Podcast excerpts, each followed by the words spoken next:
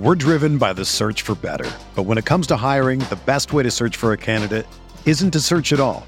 Don't search match with Indeed. Indeed is your matching and hiring platform with over 350 million global monthly visitors, according to Indeed data, and a matching engine that helps you find quality candidates fast. Ditch the busy work. Use Indeed for scheduling, screening, and messaging so you can connect with candidates faster.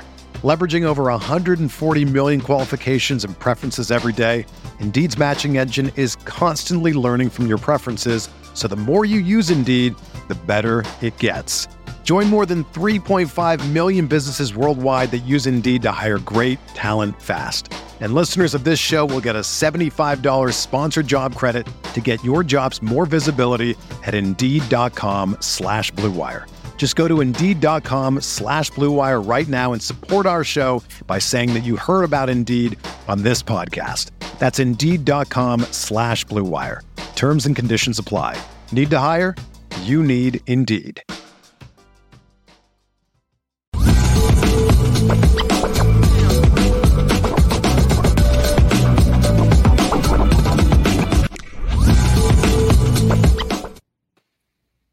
What's good? Lucky Lefty Podcast. I'm your guy, Sean Davis at SV2 Mics, the original Lucky Lefty himself, Malik Zaire. We are brought to you by Anora Whiskey, AnoraWhiskey.com. It is that premium American whiskey, AnoraWhiskey.com. And if you're going to drink, by all means, make sure that you drink responsibly. You have to drink responsibly. Get another win, get the cap off another win with some Anora. The Coliseum, Notre Dame looking to come in, step on the building, like the dog pound came in in New York, New York in their video. We'll hear from Marcus Freeman. We'll also discuss the biggest strides this season, mm-hmm. some of the biggest and key moments of the season. LL question of the day What has been the biggest improvement with this team from start to finish, or to where we sit right now on the eve of the big USC game on Saturday night? What has been this team's biggest improvement from day one until today? LL question of the day. Then I'm going to get into a conversation that I had on Twitter yesterday, bro, with some fans, where one fan being upset with Notre Dame's approach to NIL said, enjoy being mediocre and continuing to be a mediocre program. Notre Dame fans, do you feel like you support a mediocre football program? I'm just asking for a friend. Let me know if you feel like Notre Dame is a mediocre football program. I just need to know. Because it was a Notre Dame fan that made the statement. I found him very strange. Very strange. We're driven by the search for better. But when it comes to hiring, the best way to search for a candidate isn't to search at all. Don't search match with Indeed. Indeed is your matching and hiring platform with over 350 million global monthly visitors, according to Indeed data, and a matching engine that helps you find quality candidates fast. Ditch the busy work. Use Indeed for scheduling, screening, and messaging so you can connect with candidates faster. Leveraging over 140 million qualifications and preferences every day, Indeed's matching engine is constantly learning from your preferences, so the more you use Indeed, the better it gets. Join more than 3.5 million businesses worldwide that use Indeed to hire great talent fast. And listeners of this show will get a $75 sponsored job credit to get your jobs more visibility at Indeed.com slash BlueWire. Just go to Indeed.com slash BlueWire right now and support our show by saying that you heard about Indeed on this podcast. That's Indeed.com slash BlueWire. Terms and conditions apply. Need to hire? You need Indeed. When you need mealtime inspiration, it's worth shopping Kroger, where you'll find over 30,000 mouth-watering choices that excite your inner foodie. And no matter what tasty choice you make, you'll enjoy our everyday low prices, plus extra ways to save, like digital coupons worth over $600 each week. You can also save up to $1 off per gallon at the pump with fuel points. More savings and more inspiring flavors make shopping Kroger worth it every time. Kroger, fresh for everyone. Fuel restrictions apply. But Left, how you feeling? First of all, congratulations to Coach Left and Lakewood on making it to the championship game in the California State playoffs. That's right. Yes, That's sir. right. We there. Big game, Northwood. We gotta gotta get it, bring it to them, bring that chip home. All I'm saying left is, you know, things kind of took off when someone became the offensive coordinator. I don't want to say who. I don't want to uh-huh. say who. I'm just saying a certain move was made. Certain moves was made, things took place. Guys, next man in had to happen, and the next man was the right man. Got us all the way there. So we're gonna make it happen. We Got to finish the job now. Absolutely. Finish the job. Championship game coming up. It's a big weekend for you, dude. You have an event for the USC weekend. You have the big game, championship game, and then the actual Notre Dame USC game on Saturday night and a holiday weekend. It's, Yeah. bro, Sheesh. Well, you know, it's one of the end of the year is always a lot of cool stuff happening. End of the year is always some uh a lot of people doing a lot of cool things, a lot of good things going on. I always enjoy this part of the year because you know you got all the major sports on, you got the holidays, championship weeks, rivalry weeks, football, all American games coming up. I mean, you know, the end of the football season is usually the one of the coolest parts about football in general, especially college football. And you know, even now high school, we taking that thing to another level, even on all levels, especially high school. And so it's just awesome to see uh see it come together, man, because it's been a long season. You know, it's been a long season, just a long year, and we looking to finish strong in the right way. Once again, big matchup coming up. It'd be interesting to see where both teams sit in the CFP rankings that come out later on tonight. I'll say this there's a lot of noise coming from the left coast on how they expect to blow Notre Dame out.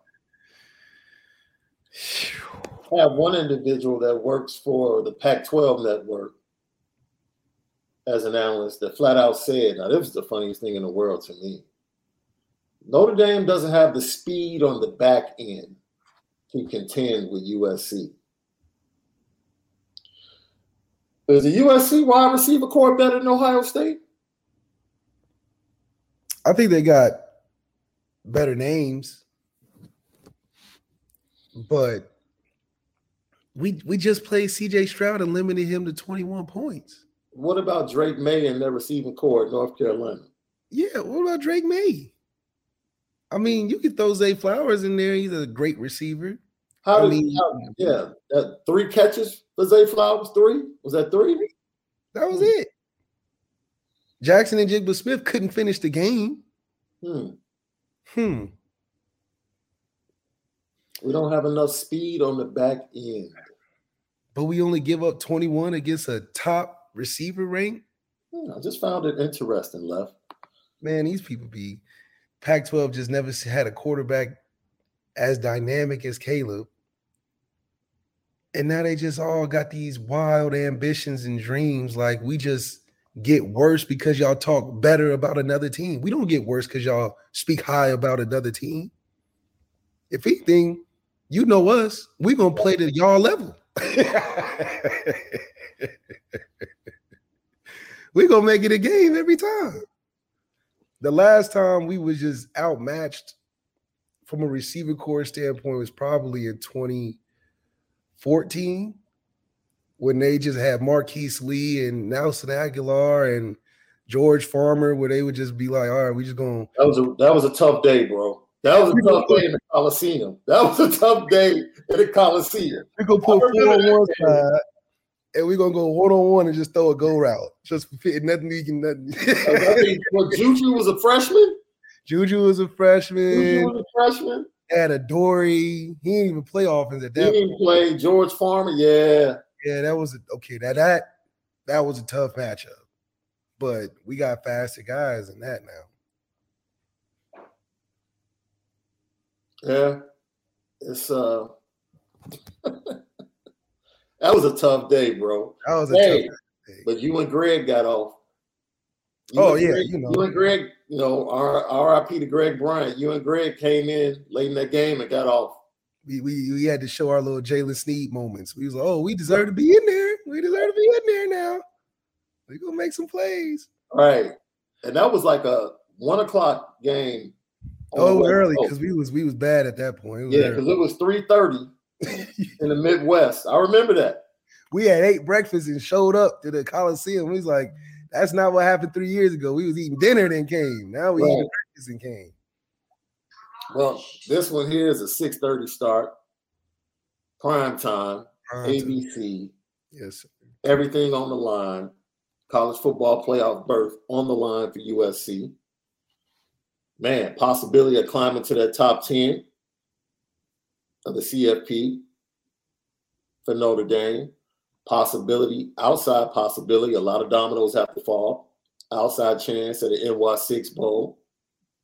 Possibility of a big time matchup. Is that a top the top 60 or the uh how do they do the NY6? It's the top 10. It is. Man, it, dude, I swear to God. I apologize for that, guys. NY6 Bowl are usually locked into, if I'm not mistaken, um, conferences with certain bowls. So, like the second, Michigan would be the second place team or the second best ranked team in the Big The Ten. Big Ten. right? Yeah, it won't be the, the Big Ten West champion. Right. It'll be the second best team in the Big Ten or the second best ranked team will go to the Rose Bowl, right? Got it. And then it would be the second best Pac 12 team unless they have a higher ranked team that they can choose for a better matchup. Which would So that's what we start playing into it. Yeah, so it still has the the, the uh, conference alignment and partnership connections, but every now and then, you know, the bowl has the right to grab another team if they want to, if that second place team isn't ranked high enough. So Notre Dame would pretty much have to be like an at large selection, which is Notre Dame. So of course the brand is big, fan base travels, big time TV ratings. What big time bowl wouldn't want that? But like you said, there are a lot of things that like you would have to have Michigan get blown out Yeah. or something like that, right? Get just outright embarrassed. Yeah, they gotta lose with style. Lose and like other teams lose and just look bad in order for Notre Dame to really get consideration. It's a it's an amazingly long shot. It's an amazing long shot for Notre Dame. Uh, a miracle probably would have to happen, but yeah, That's really interesting. I think uh the style points definitely matter. yeah, I think, like you said, that Navy winning in style at Navy would have helped us tremendously. It's just unfortunate that you know we're a team that likes to just get the win, and Yeah. and and nowadays college football is so tight and close with how these team schedules play out, and you know everybody is having you know pretty good seasons. They got to look at stuff like that, and and us being involved in the playoffs as much as we are, or at least in the top ten as much as we are, we should know that as well, and know that games like Navy, it feels like a loss when you're winning as close as we did. yeah. And Heather Dinich went into it a little bit today on uh, Get Up earlier when she talked about Notre Dame pretty much being the biggest X factor in the CFP. Not Right. Clemson. Uh, No, no, no, no, because the way Notre Dame has responded and recovered after having a tough early start, Notre Dame will be important to Ohio State if they lose to Michigan for their resume to possibly still get in without being a conference champion. Notre yeah. Dame is going to be very important to USC in their resume to get in, right? Notre Dame is going to be vitally important to teams like North Carolina and Clemson. Mm. You know, whether or not they can get in as a conference championship. Well, North Carolina losing last week, you know, them getting into the college football playoffs is pretty much a done deal. But Clemson can still sneak in, you mm know, as a one loss conference championship. But the thing that might hold that back from being a you know being able to take place is man, Notre Dame banged you. Like Notre Dame flat out embarrassed you. Yeah. Could that still be held against them? So Notre Dame, even in a down season, as most people would say, is the biggest X factor in the college football playoff right now. How much do you think the Stanford loss weighs considering it was only what three points? Do you think that would have it was two points, right? 16, 14? Yeah, two points. Do you think like because you know, I think the college committee kind of shakes off some of the losses if it's close like that. But it was just the fact that Stanford isn't it's the teams we lost to just don't have great records. Like, like I said, man, things. look, Notre Dame. I, I, made the analogy yesterday. Notre Dame showed up to the interview late. Yeah, like it's, it's yeah. one thing to interview bad, but it's a whole other thing to show up late, to not have your resume when you walk in the door, to hand to whomever the interviewer is. It's like certain things on the checklist that you must do. Right. Losing to Marshall and Stanford, like, dude, you you just can't do that. Can't. You can't.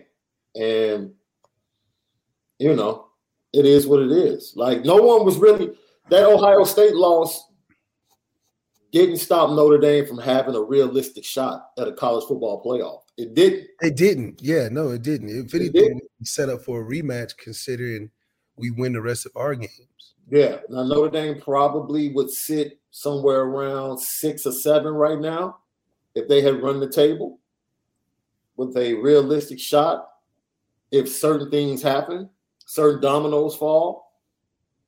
But a close loss at Columbus in the first game, what could the committee really say about that? Yeah, it's too early to even make a right a judgment on it for real. And one of the things that they've been looking at in the last couple of years is game control. With Notre Dame controlled the game for about 60% of it. Yeah, I mean, we was in, we was in game control. Yeah, Notre Dame controlled 60% of that game at Columbus. Yeah. So maybe even more. So they would have been in the, the catbird seat as an independent, in my opinion, in a really good spot. They probably would have needed some help. But I mean, look, the unforgivable, right? Now that's one thing you can say. That those are unforgivable losses. Losses that if the head coach was in year three or four, you might say, hey man, we might you might be on the hot seat. But first year head, head coach, so, you know. Yeah. Yeah. I think uh for what we were able to put together in the first season for a first year head coach, I think it's undeniably silly to think that it was underperformed or. Marcus Freeman has had an underwhelming season. I think this has been a tremendous season for a first year head coach in general. it's not like you know, the head coach at Marshall for five years and finally got his shot. This is the first stab at it. You know, it's like Obama's first term. It was like, man, it just everything you did was just great, feels like, you know. But for Marcus Freeman to go in there, have a potential 10 win season, yeah, have what it what all the things included are on the line in the last game of the season against a rival, beating two top 10 teams in your first first year as a head coach, let alone at a program like Notre Dame. bring the recruiting. And we haven't even seen the impact of the recruiting just yet. Yeah. But you've seen a little bit of it with transfers like a Brandon Joseph. Yeah. Could Brandon would Brandon Joseph come to Notre Dame if Marcus Freeman wasn't there? I don't know. I think Marcus Freeman played a big part. Yeah. I think Marcus Freeman spent enough recruiting to play big parts in a lot of these guys' uh, recruitment and getting them to Notre Dame visits. I mean, we even brought some of the top players in the country to take a visit solo, not not group visit. Take a solo visit, like a Richard Young, like a Keon Keeley. Get them up to school, get them interested. Even had one of them committed. So it's underrated if anything, what you can put on the, the value of this first year and what Marcus Freeman was able to do. Uh, even crazier is that what you got to see and bouncing back from adversity. Right. A lot of teams tank in those situations, i.e., Texas A&M lose a couple games where you shouldn't lose, and then everything starts going out of whack. Marcus Freeman held it together. Mm in times when we felt like he should have said some more. Mm. Did something, said something, yeah. held it together, stuck to stuck to his to to the script of what he was uh, preaching all season, all off season, and the team responded just how Marcus Freeman responded. Stayed consistent, not too high, not too low, and pulled off some great victories in adverse situations. All of this with a mediocre quarterback. So it's great to see uh, him fighting a good fight because there's a lot of things that he can't control that's on the staff currently and in the building currently that some would consider as a as a hindering factor to his success in this season as well. So I think with all those things included, man, that man is doing his job to say the least, and got us in position to still put our name in that New Year's Six Bowl. Uh, provided college football playoff uh, committee uh, realizes everything that went into this Notre Dame season because we are an X factor, and just like we're staying on brand, we get better as the season gets colder, and we proved it last week playing in the frozen tundra and scoring 44 points. Lucky Lefty podcast, Jason Hewlett. Thank you for the super chat. We appreciate you for tapping in, my man. Truly appreciate you. And right on brand, you talked about the ability to keep the season on track, man amidst the two disappointing losses, the loss at Ohio State, being three and three, 500 at one point in this season. People talking about get rid of them out of after one season. Yeah, this was the fan base. Certain portions of the fan base, one of them gone after six games into the season. Marcus Freeman talked about that. What he oh. did to keep everything on track.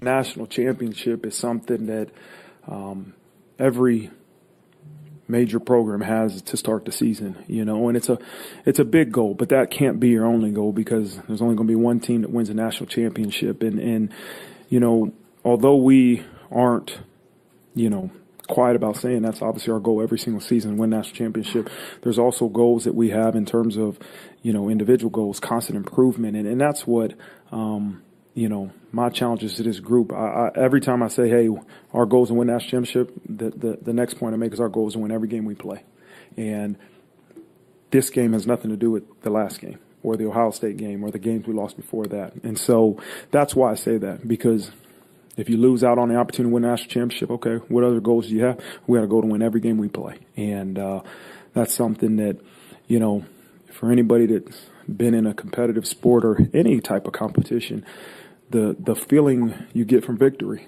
right, is is something that's so special. And you know what? Um, I heard somebody say, "Well, what are you guys playing for? An opportunity to win." And that's all we need to know is that if you have competitive spirit and you're an ultimate competitor, that's all you need to know is there's an opportunity to go win and there's an opportunity to be called a winner, and that's all we need to know. That's your head coach for the Fighting Irish of Notre Dame. He should have been honest. He said we playing for recruiting. we won our Super Bowl recruiting championship. That that's what we playing for. We did our damn thing. Now we got another opportunity for recruiting. Like you said, another opportunity to win. I think when you're at this level, it's about winning. Not a win is a win, but winning in style. And I think that's it, the opportunity he looks at every day. How can we win in style? Mm-hmm. And and how can winning in style match his style every day at the podium? I mean, if we can get those two aligned, I mean, we're looking at a perfect season. Because them suits is crispy too. Under Armour, you make suits. Yo, it's something else he said after the game in the post-game press conference. Like, look, he said he told the players at halftime of the Boston College game, I'm sick and tired of, of taking questions about you all not playing a full game and you all playing down to your competition and you all not playing good at home. Go take care of your business in the second half. I said, yo, that's what's up. Yeah. It wasn't nothing about we need the X and O's. It no. was he said, look, go out there and, and yeah, and play like you know how to do the damn thing. Yeah. Because this that's, is Boston College. That's the speech we used to get from our moms, like when they pulled up to the mall, the store back in the day. All right, now we going in here. You better act like you yeah. Hey, don't act out in here. You yeah. act out, and I'm gonna I'm gonna get you right where you act out. Yeah, you, gotta act like you got some sense. Exactly. That's what he told them. Like, man, y'all walk out in that field and act like you got some sense. you know who you are. That's right. You know the team we are. Don't go out there and act crazy. Don't don't, don't go out there acting crazy. put put the onus and the responsibility and accountability on the team. Yeah. That's right. Put it on 10, the 11, team. Man, you're 11, 12 weeks deep into the season. Like, look. He's been shouldering a lot. Like, we are coached out. Yeah, we are coached out at this point. Yeah. Go do it. Go do it. He's like, we this far, man. I can't keep carrying you with my words. Yeah. And they get another opportunity to rise to the occasion on Saturday night. They have risen to the occasion in Columbus. They didn't get the victory, but they rose to the occasion and they competed. They, they controlled did. the majority of their game. They rose to the occasion. Like you said, they could have been broken when they went to Chapel Hill. Yeah. New quarterback, two big losses. They rose to the occasion. Once again, weren't expected to win. When they went up to the dome to face Syracuse, rose to the equation. I mean, to the occasion. And solved the equation. Yeah, yeah. you're right. Thank you for the save right there. Appreciate it. Then they did the same thing November 5th. They rose to the occasion when people were doubting whether or not they were good enough, despite beating Syracuse a week before. They haven't played good at home. They lost two big games at home. They're a different That's team on the road. That's disappointing. All they can do is run the ball. This is an NFL front seven. I don't know if they can gain 50 yards on the ground against this defense. They put up over 200. They rose to the occasion. Defense, Benjamin Morrison rose to the occasion. Rose the occasion. One more time. Can Marcus Freeman and his fighting Irish rise to the occasion? We'll see. Saturday night when they invade the Coliseum to face off against the USC Trojans. Lucky Lefty Podcast. As always, podcasts are available. CFB Nation, Spotify, Apple Podcasts. We appreciate you.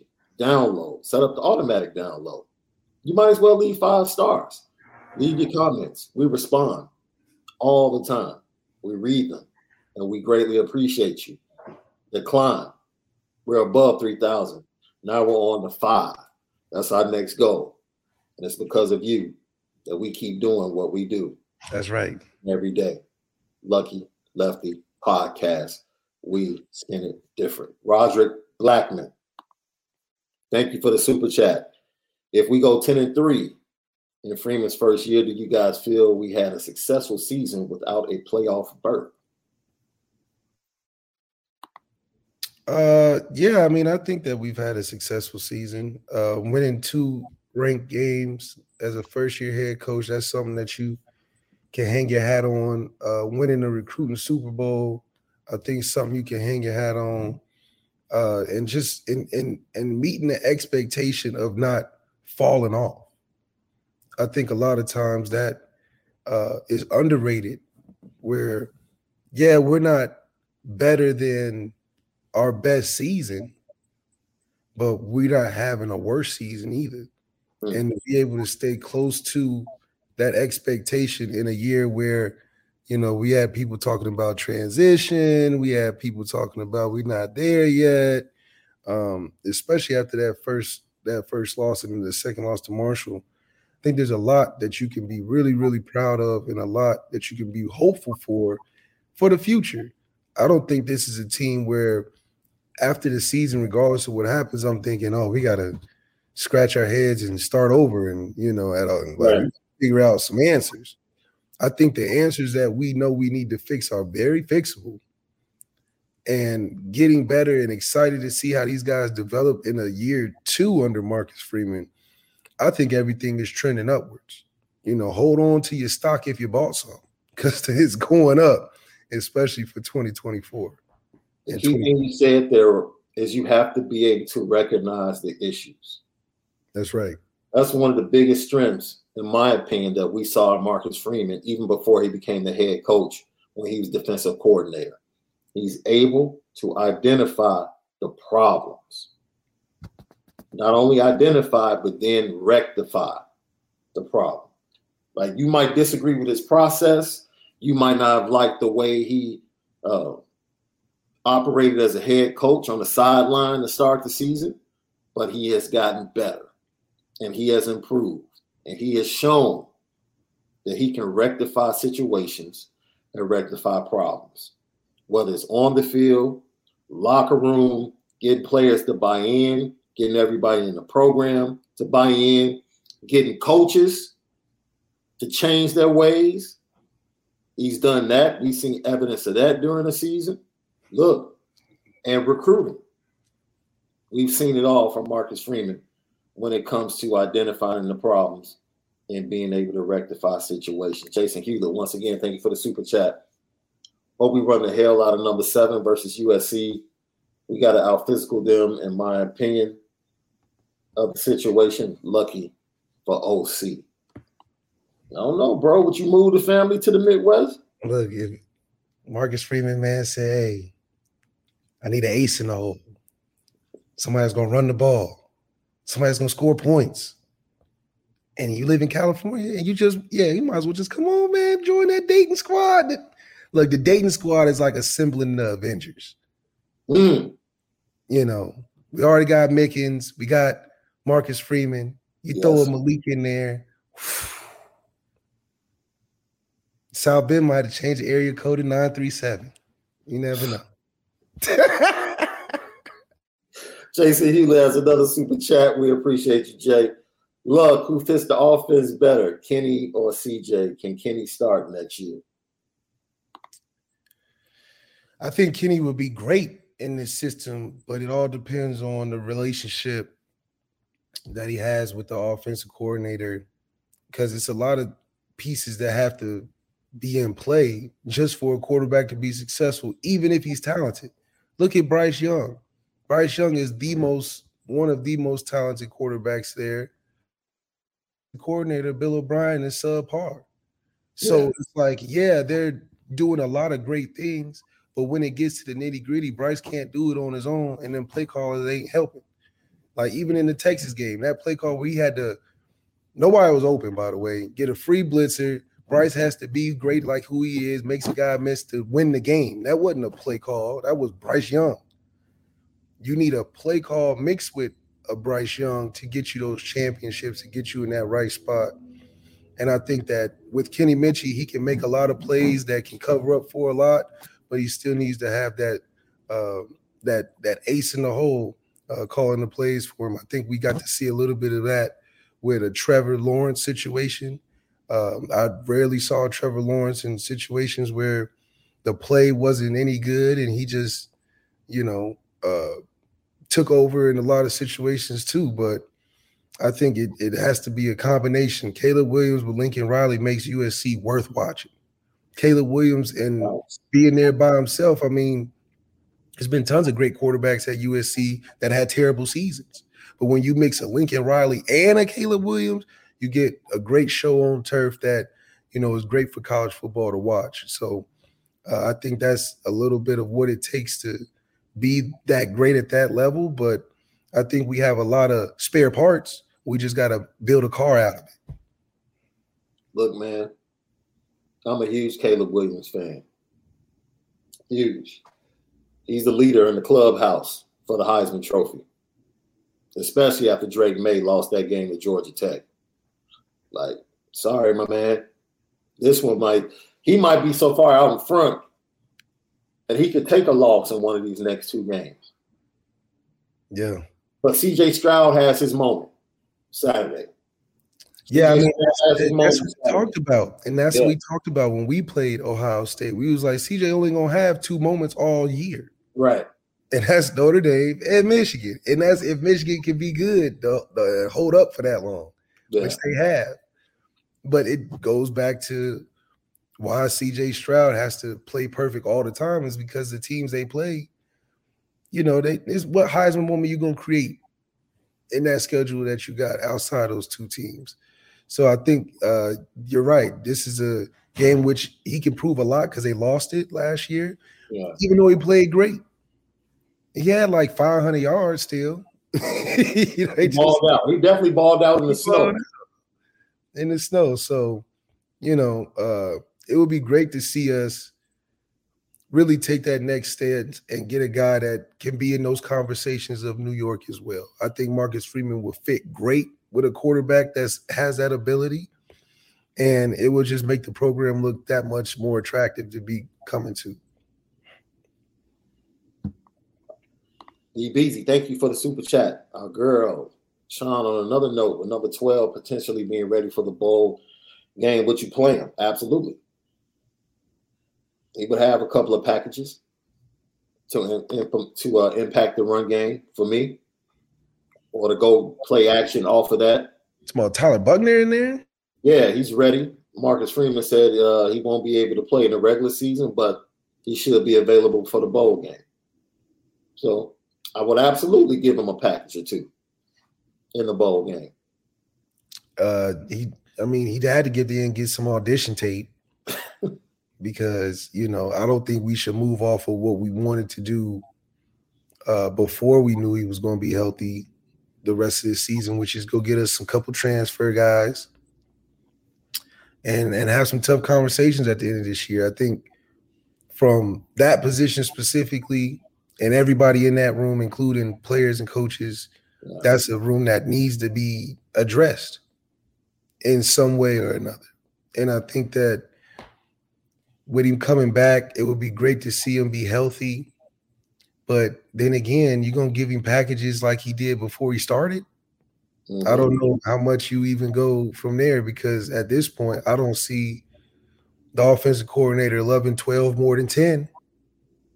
Not in this game or not in the, the bowl season. So I think it just be it's a tough situation for that room in general.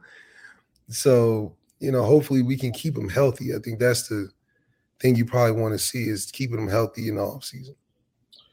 Tomorrow, special day of thanks for this season and the fan base.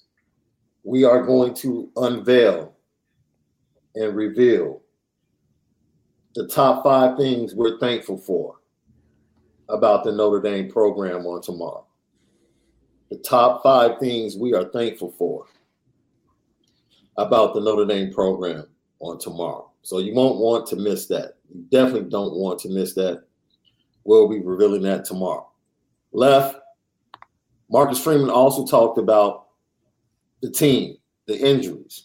He said that Brandon Joseph, probable. Talked about Tobias still dealing with that concussion. Um, Jayson Ademilola, probable. Both of those guys seem like they're on the road to being able to play on Saturday night. He also talked about the shoulder issue with Cam Hart. Um, it doesn't look good right now. We'll see. My thing is, it's so the fan base has been so hot and cold on Cam Hart this year. One week they like him, the next week they don't like him. What's wrong with him? He's played through injuries. He played through the hamstring. He had the hamstring issue against Ohio State. Still played. It kept lingering. He still played until he had to miss some time. Comes back, healed from that. Now the shoulder against Boston College late in the game. So, you know, this might most people might feel like this is trending to Cam Hart coming back for another year, right? And I don't think I would commit myself to saying that Cam Hart took that step that we thought he would take. Because he took a step the year we before. Can, we, can, we can be honest and, and, say that he's not what we he probably would say he's yeah. not where he wanted and thought he would be following a Kyle Hamilton season where he just, you know, sitting in that draft room being like, I'll be here next year. Yeah. And uh, I think, you know, he's feeling a little bit of that. And but we've seen him not be ready on that level due to playing through some injuries, you know, a couple of bad plays here and there. Uh, a lot of what we didn't see the year before, but he's been challenged a lot more this year, which we said would happen. Yeah.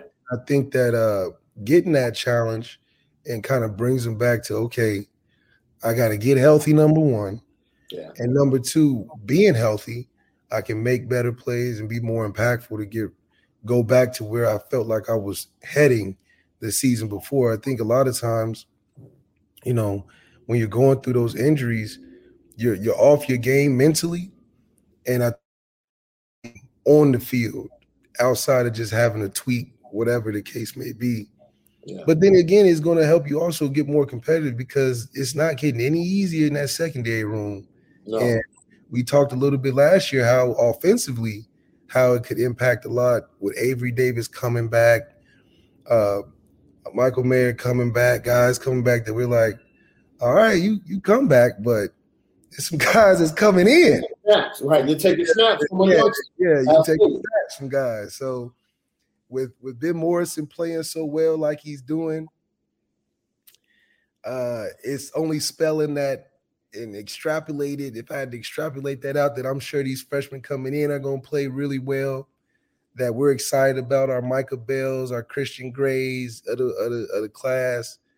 They're not going to make Cam's job any easier, you know. And, yeah. and Morrison getting a year older, Jaden Mickey getting a year older. You know, it's going to be a lot of moving pieces, but I think this, it, all in all, that competition level is going to raise. I mean, we even saw Xavier Watts go out there and make a, a couple good plays. I think he had a sack, something mm-hmm. like that. So I mean, hey, the secondary is coming alive. So this is the right time to want to be in that room, but it also is getting a stuffy room in there too. And I feel like people think this is a video game, and like Notre Dame is going to line up man to man, bump and run every play. Mm-hmm. When they faced CJ Stroud, they made him hold the ball. Why? Looks, different coverages, man, zone, looking like man, being zone, looking like zone, actually man, right? They did the same thing. Not they pressure. did the same thing that Drake Maye. This is where Al Golden comes in. They did the exact same thing that Drake Maye. They made him hold the ball, made him indecisive, right? Drake Maye broke, man, he broke contain early in the game, was able to make some big plays with his feet. Caleb Williams is probably going to give you the same Oh, issue. Yeah, Caleb's going to give us some issues. He's going to give you the issue. we just Make him to hold the ball. make him hesitate. No, the dang Al Golden isn't about to go out there and line up against the weapons they have man to man all night. No, that's, We'll that's not how you attack a team like that. Mhm. And Marcus Freeman, he knows that USC has weapons. He knows that they're dangerous, and he talked about the weapons. I mean, I, I wish I could point. It all starts with the quarterback. It all starts with every offense. I believe starts with a quarterback. It starts with the quarterback and the decision making and his ability to extend plays and and and, and put the ball where it needs to go. But um, even with Dye being out, the running back Dye being out, who was extremely talented, as you watch back through their season, um, they they got a, a stable of running backs. The the one guy that was from Stanford, um, Jones, he was at Stanford. We faced him last year, and and uh, you know the they got a freshman running back um, Brown that's fast, and they use him at returner and do some different things with him. And he's talented. Their offensive line is uh, a veteran group, it's probably one of the most veteran, experienced groups we'll face. And their wideouts, you can just go down the list from Addison to uh, to Rice to um, Mario Williams, who transferred from Oklahoma. Um, the uh, Washington from Memphis. I mean, you can just go down the line of talented wide receivers um, that find a way to get their hands on the ball. So um, every position on their offense um, will present a big challenge for us. I mean, it is what it is. But let's not act like Notre Dame hasn't seen a talented offense this year. Yeah, and that's the difference right. between us and all these teams are going against is that we've we've been there, done that. We played Ohio State first game. Mm-hmm. So this Clemson game isn't overwhelming. This USC game isn't overwhelming. The Ohio State game wasn't overwhelming. And I think that what teams underrate and undervalue about us is that being independent and playing everybody, we're not going in as a little brother in no situation.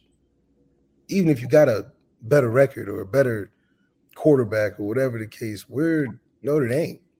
So you're going to have to play your best game against us to beat us, no matter what uh, this the rankings are or who's your coach or whatever. I think that's what makes us such a neutral playing team. Is that yeah, all the hype and emotion, yeah, but you gotta lock in in between those lines. And I think it's going to be a, a very focused game. I don't think Caleb is going to have the 500 yard performance he did against UCLA, but we know about them Pac 12 teams. They're going to give it up. They're going to give up them yards. They're going to give up them touchdowns. That's just that the way the conference operates. Now, over here, we may give up some points, but you're going to have to work for them. And I think as long as we get them working for them, uh, for the points, not just giving up huge, crazy, explosive plays that USC's been doing all year, I think it'll put us in a good spot to have the position to win the game. Now we have to go do it, but it's going to take you know the quarterback to play his best game. Yeah. Everybody involved, especially that receiver group.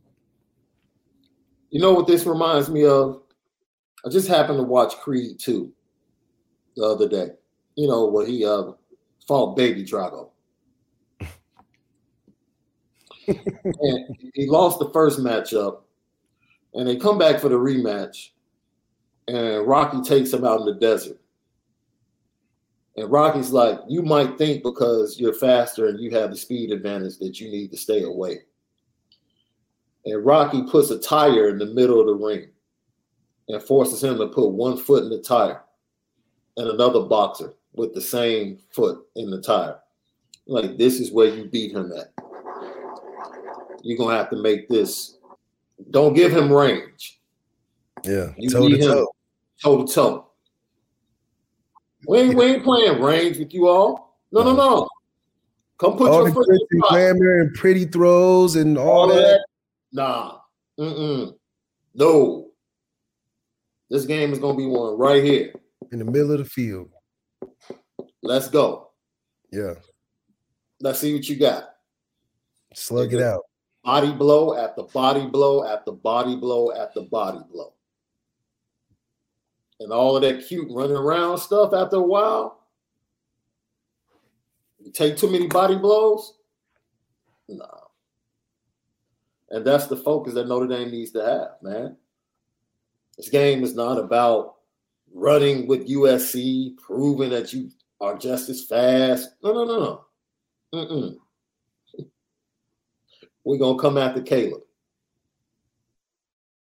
That's the head of the snake. We hit him, all of that speed doesn't mean a thing. Yeah, because they always had guys that could catch the ball. Yeah, absolutely. But so had, that being said, yeah. that's the focus. Like, yeah, they have weapons. The weapons aren't oper- aren't operational or will not be operational if the electricity is off. Like I don't care about technology. If you don't have the energy for stuff to be cut on, Caleb Williams is the energy to that whole thing. Because other than that, they just spare parts. Hit they him to themselves. Hit him from the first series. Blitz, mix it up, make him think. Yes, Make him think all night long. All that cute stuff, motioning Jordan Addison into the backfield, running wheel wide. All right, do all of that. You can do whatever you want to.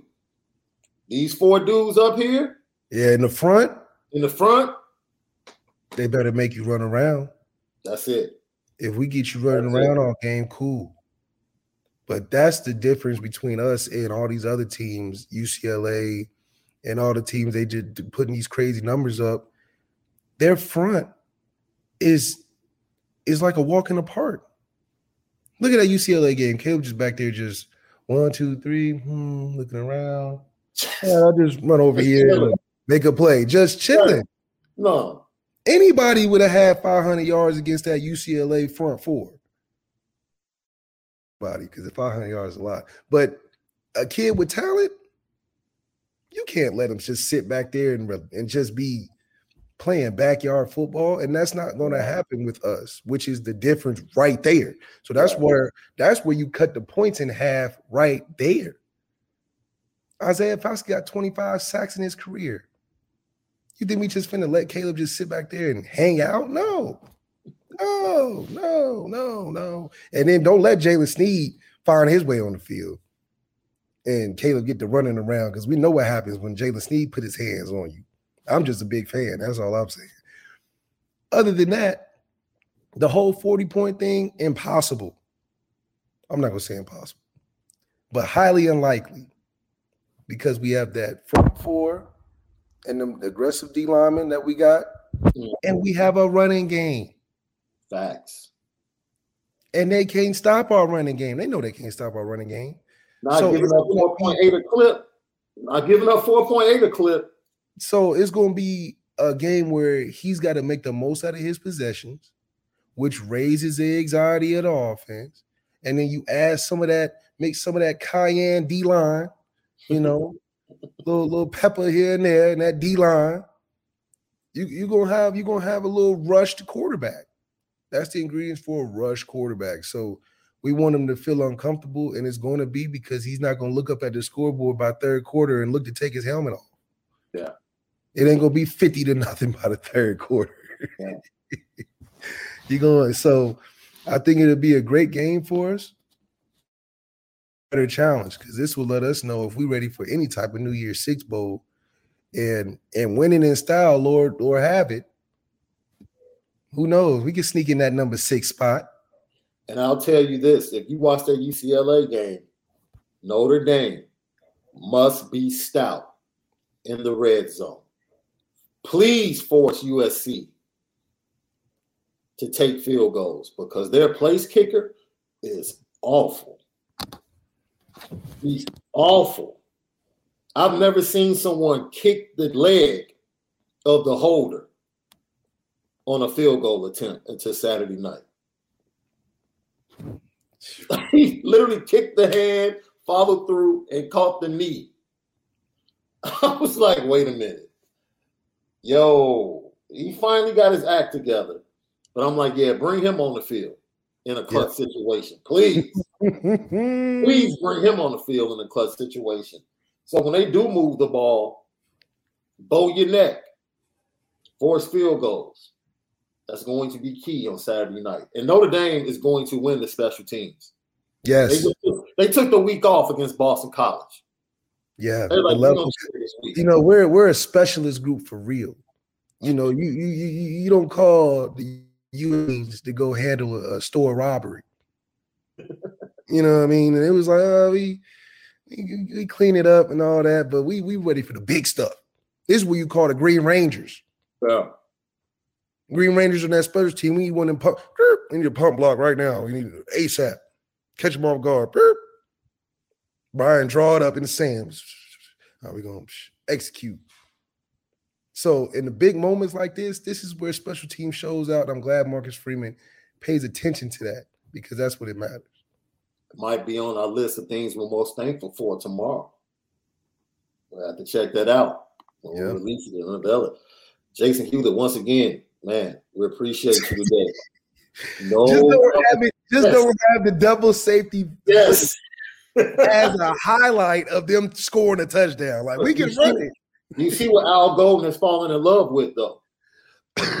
he's thrown, he's thrown the he's thrown the double safety blitz away, and he's fallen in love with the slot blitz. Yep, that TaRiq Bracy blitz because he that Bracy, Xavier Watts. Yep. Now he's we're a little closer. He's like, we ain't got to come from depth. We just come from the side this time. Right, right, and they've been very successful with it. That's right. So I look forward to seeing more of that. Lucky Lefty Podcast, CFB Nation, Spotify, Apple Podcasts. Go now and get all the great content. Another day is here and you're ready for it. What to wear? Check. Breakfast, lunch, and dinner? Check. Planning for what's next and how to save for it? That's where Bank of America can help. For your financial to-dos, Bank of America has experts ready to help get you closer to your goals. Get started at one of our local financial centers or 24-7 in our mobile banking app. Find a location near you at bankofamerica.com slash talk to us. What would you like the power to do? Mobile banking requires downloading the app and is only available for select devices. Message and data rates may apply. Bank of America and a member FDIC. With threats to our nation waiting around every corner, adaptability is more important than ever. When conditions change without notice, quick strategic thinking is crucial. And with obstacles consistently impending, determination is essential in overcoming them. It's this willingness, decisiveness, and resilience that sets Marines apart. With our fighting spirit, we don't just fight battles, we win them. Marines are the constant our nation counts on to fight the unknown. And through adaptable problem solving, we do just that. Learn more at marines.com. Our guy, State of Recruiting, John Garcia Jr., will be with us tomorrow at noon to discuss everything that's going on. I did not know that the FCS transfer portal opens up three days before the FBS transfer portal. Oh, there's, so different. all of the FCS guys are going to be grabbing spots that might impact flipping season and recruits. It's about to be crazy, bro. Yeah, it's, about, it's almost as if signing day is like bottom tier, dude. People talking about Peyton Bowen Ryan Day just lost a quarterback to Florida State. He lost a, a running back. back. He's about to lose a tight end. Yeah. It's the landscape is just different now. Maybe it's because they know they're getting transfers or well, people know what's coming in because now, you know, staffs have to look at it's a quiet. Um, if I'm not mistaken, and I'll ask John Garcia this to get um, the information correct. But if I'm not mistaken, back in the day, this last week, you could go visit kids back in the day. Because Notre Dame, when they took the trip out to California, the coaching staff would go out there early and visit some of the California kids. They used to do this all the time in the BK era and in the Lou Holtz era. Now, with the new rules, this is a dead period still until that first week of December right before the FCS. And so it's going to be very interesting, right? Because you kids go to FCS schools to earn that FBS scholarship. Yeah. Right. So you have big time players. Right now, we're watching film on a, a big time uh, MVP defensive end from FCS that might interest Notre Dame. I mean, but yeah, I mean, now you got FCS, you got JUCO, you got signing day, Yes. And then you got regular transfer portal. Mm-hmm. I mean, I don't know what is more important because it's a win now. Uh, it's a win yesterday culture. It even win now. It's a win yesterday culture. So, you know, it used to be when I was in school. That's crazy that I have to say that now, but you know, big JUCO schools were the big thing. You know, get the number one JUCO prospect. SC used, uh, uh, the SEC used to love the big time JUCO prospects. Now it's changed. Now yeah. you got the FCS portal, you got the regular transfer portal, where Alabama's picking off the top, but that was amongst other teams they played. So high school recruiting almost feels like a project or an investment where it's like you know, if you're not impacting us first year, who knows what's gonna happen? And then then you got to think about the red shirt guys that you had on hold for a year. Yeah. You got, I mean, the guys coming off injuries. Like, how do you even treat guys with injuries now? Because now it's like, shoot, you get hurt longer than a couple months. Mm-hmm. I can, I'm recruiting all year round. Like I, it's almost we have to start allowing schools to bring in guys every Tuesday, like the league, just to just to see what you got, just to save phone call minutes. Yeah, because there's a lot of interest from these guys, but also you got to think: Do these guys fit? Are they just good where they was at? Are they, you know, what's what's all the things included? At some point, we got to start having guys come up there during the year and and having workouts. I mean, seriously. Yeah. Because you don't want to start hitting and missing on portal keys. Now it's messing the chemistry of the team up. You get the development issues going on. You get some hit, but it, it's just a lot going on. I think Alabama, as great as a transfer a transfer portal season they had, some of their transfers ain't panning out just as how they may have wanted it. Well, I mean, Nick Saban is not fully invested.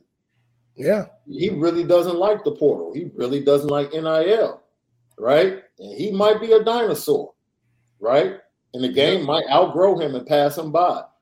He's not bought in because he understands the negatives to it. Like everybody gets happy, like, you know, these kids deserve this, deserve that. Like you never heard about freshmen being outside the locker room chiefing before a game on the road. Like who does that?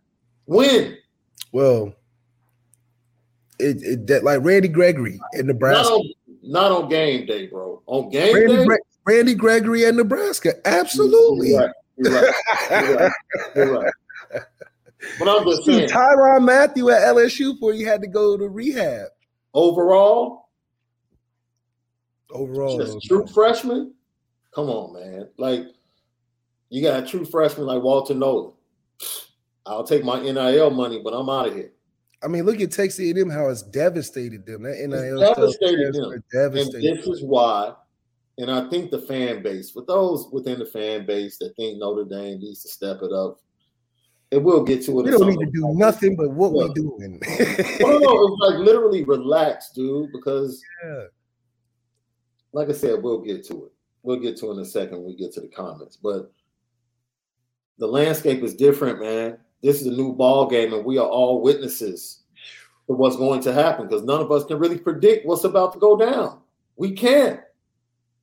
They got to drop some legislation or something. This next month is about to be the wild, wild west.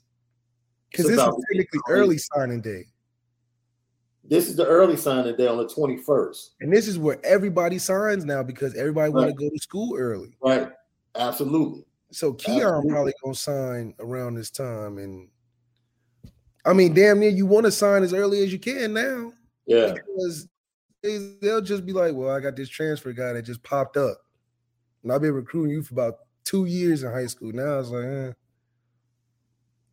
so something, Ooh. something gotta gotta alleviate, or some more money gotta come into these programs to build out bigger recruiting staffs. Yeah none of these colleges have enough people in that recruiting office to handle the amount of craziness that is going on yeah. in this in this world you know?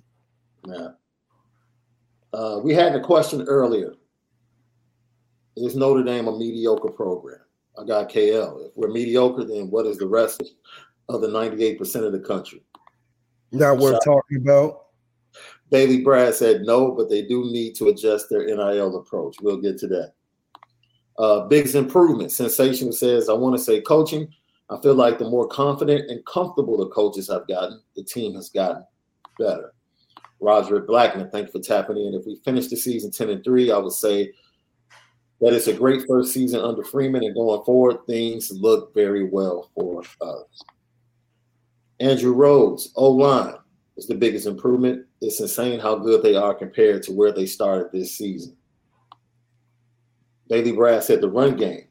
Notre Dame, 2164, maybe the linebackers. Linebackers have improved. Uh, look, and that's just been over the last three games. Vastly improved. Cajun Irish, thank you for tapping in. I don't understand so-called ND fans that don't understand how ND works. ND holds itself to a different standard. Yeah. Yeah, I mean, we should hold ourselves to a different standard. You know, we shouldn't let the the college football world dictate us.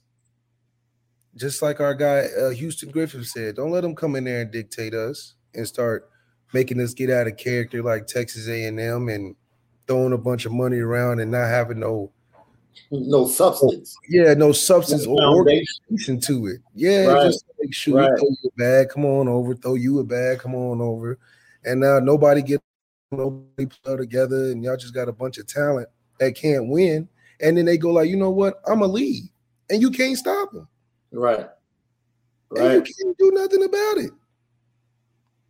So it's just, I think that is making some teams good fast, but it doesn't sustain teams either. Like Tennessee is not sustainable. No. They have a great start with a bunch of first year guys, but what what where the recruiting comes in at and the development comes in at hits you at the end of the season. These guys are one year guys. It ain't too much developing and coaching you can really get towards them last couple games of the season because it's like it is what it is. Yeah. So I think it'll be important for us to figure out how to keep the development going in the midst of bringing on maybe not having to bring all the one year guys, just bring a, a limit of like four and commit to it. We just got to bring four because we bring too many. It's just hard to keep the team chemistry going. So, yeah. Lee Marie, appreciate you. NIL is blowing up all over college football. The ND approach was smart business decision, and there's a collective, and an NIL becomes regulated. ND will take charge. I would say this without saying too much. If there are recruits in the 23 class that made their decision to not come to Notre Dame because of NIL, they will regret it soon thereafter. I'll leave it at that. In a few short days after signing day, if that was their decision, they're going to see some things happen that they're going to say, "Oh snap! I didn't know that was getting ready to happen." Yeah. Oh snap! I didn't know that was coming, and I'll just leave it at that. It's like Lee Marie said it, Jack. But this is the thing: Jack Swarbrick told you. Like, it's not. Why are you mad? He told you. We're not jumping feet first into this. We're going to watch it, let it play out, and see how it develops. And when everything calms down, then we'll decide how we need to move forward. Notre Dame never said we're not doing NIL. They never said that. But no, they're not about to be throwing bags. Look, me and Malik disagree. Because I feel like a high school kid has not added any value to the brand. So I'm not giving you money. Well, the moment you the moment you take, the moment you take your first practice and you commit, now I'll give you now you've added to the brand. Oh, okay. you haven't signed the paper, you do. You can dip out on me at any moment. Like, like I'm Peyton Bowen. Exactly. Or Keon Keeley. Shit, we had right. Keon in the bag. You want me to tell you, yeah, I'll give you this, and you still leave me hanging on signing day? Nah, you commit. How about that? Sign. And, and damn near committing not even good enough because the dude committed at Texas A&M and, still. and bounced. That's what I'm saying. It's like, dude, you have in order to get a piece of the pie, you gotta, dude. There is no. You gotta, you gotta put some stats up. How about that? You know what I'm saying? There is no payout without investment. Yeah. There is no return on investment without you being invested. And your verbal commit is not an investment. Your signature is an investment. You sign, okay, here's your return on investment. It's as simple as that, man. It's as simple as that. And that's that's where I stand. And if people feel like, well, you're gonna fall behind, that's cool. Fall behind what? What are we falling behind as a top 10 team in the country? I'll tell you what I'm not going to do. You're not going to verbally commit to me and then go search for deals and bring those deals back to me saying, what can you do? We're not playing that game. Even though that's what businesses do. Certain business. like in the finance business, they'd be like, they trying to offer me over here. What you got? You Ooh. And whatever company has the right to say, man, that's a better deal. That's a better deal. You should take that deal.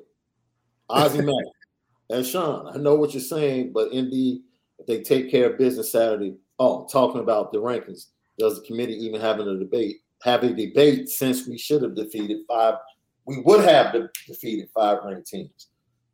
Um, yeah, you got three losses. like, dude, I don't care how many ranked teams you beat, you lost to Stanford and Marshall. That's not a race. So you are you are in high a highly inconsistent team. That's how they'll view you. Highs and lows. Great highs and really bad lows. And in comparison to the rest of the teams, they're probably going to view them as being more consistent. Yeah. Yeah.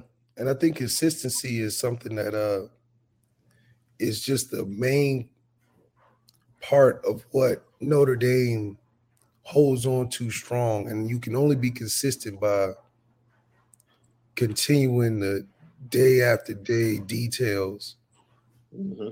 and routines that make you consistent. And I think we we stick to those routines to a T. And so that's not see, and I don't want to make this an argument, dude. Look, and then all of us are Americans, right? And we chant USA, right? Donnie Cruz says, why not? That's business. Guess what America doesn't do? A lot. They, shit. No, no, no. The phrase, famous phrase, we don't negotiate with terrorists. Yeah. Period. Now, wait a minute. That gets sticky if it's yours, right? Because the same people that say, okay, that's right, we don't negotiate with terrorists, would be like, man, y'all need to go get Brittany Griner, right? Because when it's no, yours, her over there. Is she a criminal? She a criminal. No, that's what I'm saying. Certain people that might be like, no, no, no. Now it's personal. Like, dude, Don't stop whining over the way your team does business because they've done it that way. Forever. It's not changing. Notre Dame was told they wouldn't be relevant once everybody started joining conferences. Is Notre Dame relevant? Notre Dame has they have spit in the face of every business model that everybody told them they would have to do. And it's no different for NIL. You're not about to tell Notre Dame what they have to do. They're going to do it their way. Every time. Every time. And if you don't like it, go to another fan base. But stop whining about what you know your team is. That's who they are. Marcus Freeman goes out on the recruiting trail with one hand behind his back. I'm sorry. That might not be the best example, but there are certain things that he can't do, whether it's emissions, weather, whatever. Being in the Midwest, whatever you want to talk about that's used for negative recruiting. He has to deal with that. You know what the previous coach did? He used it as an excuse. Yeah. And he refused to go after five star players because yeah. he said they won't come anyway. They won't even commit. They won't even visit. Marcus Freeman said, I'm not using that as an excuse. I might have one arm, but I'm still going out here. And I'm gonna do my job. Exactly. Like we act like we don't know who Notre Dame is and how they operate. Stop. Jack Swarbrick told you to your face how they were going to approach NIL. You act like no one told you. He told you. Stop saying silly stuff like they're not doing NIL. He never said that. And like I said, there are certain things happening that if the 23 class decide not to join Notre Dame's class because of NIL, they will soon regret when they see what takes place days after that. I'll leave it at that. Notre Dame is going to do NIL their way. And the truth of the matter, no one else would hire, bro. If I hired you to manage my business, I hired you to manage my business. Am I giving you a paycheck when I hire you? Yeah. No, no, Not, oh, not when you hire me. yeah. Like No, no, no, no. You're hired. Here's a check. No, no, no. It don't work like that. Notre Dame's business model is our brand is our brand without you. You coming Let's coming keep in? it. Let's let's let's keep it a buck because we want to talk business, right? Their business model is: Do you understand how many people have told us that we couldn't stay independent, we couldn't do this, and we still have better financial standing than all the big SEC schools? With all the revenue they bring in, our financial books are still better, and we're about to get seventy-five mil for us that we don't have to share. And you think we got to give you a million to just commit to our school? Man, you're I don't man, you crazy. You think you think we're about to and this is the crazy thing, Wait, are kids asking for that? dude. A mil, five hundred thousand, all types of crazy stuff. There are commits Asking for it? forget Peyton Bowen. There are commits littered throughout the 20 plus commits that are still receiving NIL offers from other schools, six figures, and they're telling them no. I don't want to hear that crap about Notre Dame, NIL. The, the Notre Dame discussion with NIL happens with every recruit. Every recruit walks in the building and has a session with Notre Dame about NIL opportunities. Every last recruit. If you choose to commit, that's on you. We've had the NIL discussion. But what you're not going to do, what you're not going to do is come back and tell me they paying me this. Well, you what can you do? Like I just gave the example. If I hire you, Malik, and I say this is your salary, you can go get a higher salary. You can go get a better offer, but you don't control how I operate. So you can come back to me all you want to and say, well, man, they're gonna offer me $10 more an hour. That's good. You should take that. Yeah. Marcus Freeman has been consistent. Cats come back, yo, Alabama and Ohio State. This is what they saying. You know what Marcus Freeman told Cats? You should take that. Yeah. He said, I would. I'd take that, but Go I ahead. over here. You should take that. Go ahead, decommit. You should take that. Quarterback, quarterback, man. I know I've been committed. I know I've been helping you guys recruit, but yo, what do you think? Man, you might want to take that deal. You're not about to run us, dude. No. And this NIL is not about to run us like it's running Jimbo Fisher and Texas A&M, like Tennessee is starting to crumble. You have smart people at Notre Dame that saw this coming and said, we're not about to play ourselves. And y'all sitting here mad because they didn't jump in two feet. ND gonna protect that brand before man. anything. What Say ND look like, y'all? What does ND look like with players being like, yeah, I just had to run Notre Dame for a bag real quick, And I'm bouncing. and now I'm bouncing. They Notre Dame rather die than have that story out there. Is it the, Shield, the ND? No, Dude. you you you came for a great visit, and you tried to do your little business dealings, and it wasn't working over here. Look, we we appreciate you. Come on back. Shoot, we got good game environment, you know, all that.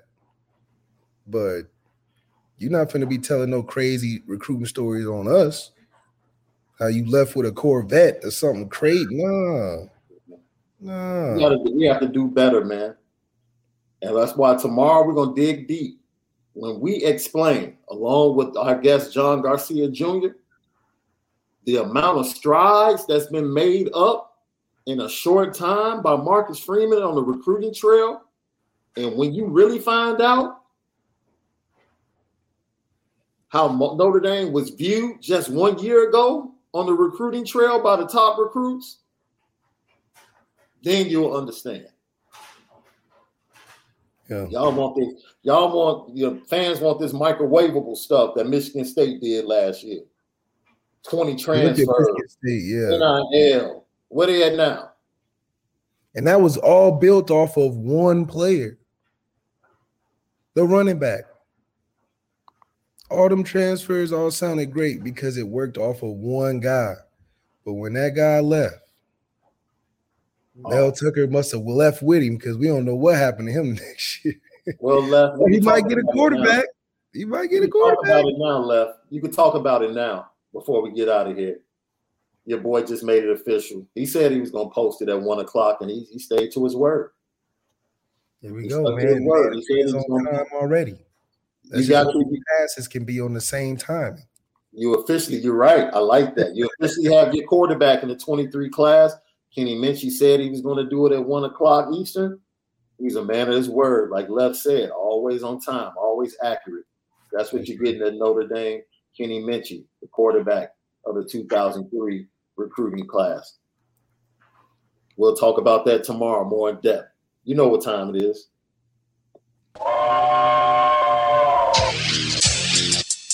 Petticoat, petti, petti, petticoat, pet, petti, petti, pet, pet, pet, pet, petticoat junction. It's time to get petty. Oh, we did a good job executing. Are you upset with something? And fire up the Petticoat Junction train. I just don't like you. You don't? No. What is today's petty historic Petty Junction?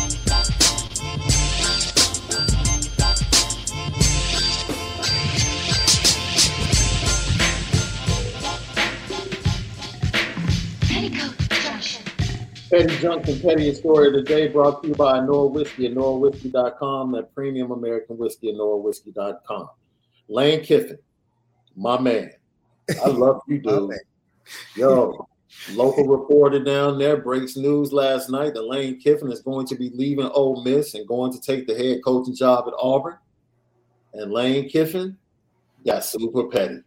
He started posting pictures all over the place, pictures of playbooks pictures of the Egg Bowl trophy, pictures of a letter, a message that talked about the actual guy that released that information and his career move that was getting ready to happen. Look, Lane Kiffin, I got to put you on the petty train, but that yeah. was, that was hilarious, bro. I love yeah. it. Lane Kiffin, Lane Kiffin don't let it, he's not going outside like these older coaches no, in the college. No, no. He's like LeBron, he gonna control that narrative. Man, everybody, we thank you. We will dig in. Don't forget John Garcia Jr. tomorrow joins the show. We give you our five things we're thankful for with the Notre Dame football program and dig into the numbers of the matchup with USC. Have a great day. Most of all, make sure you spend it different.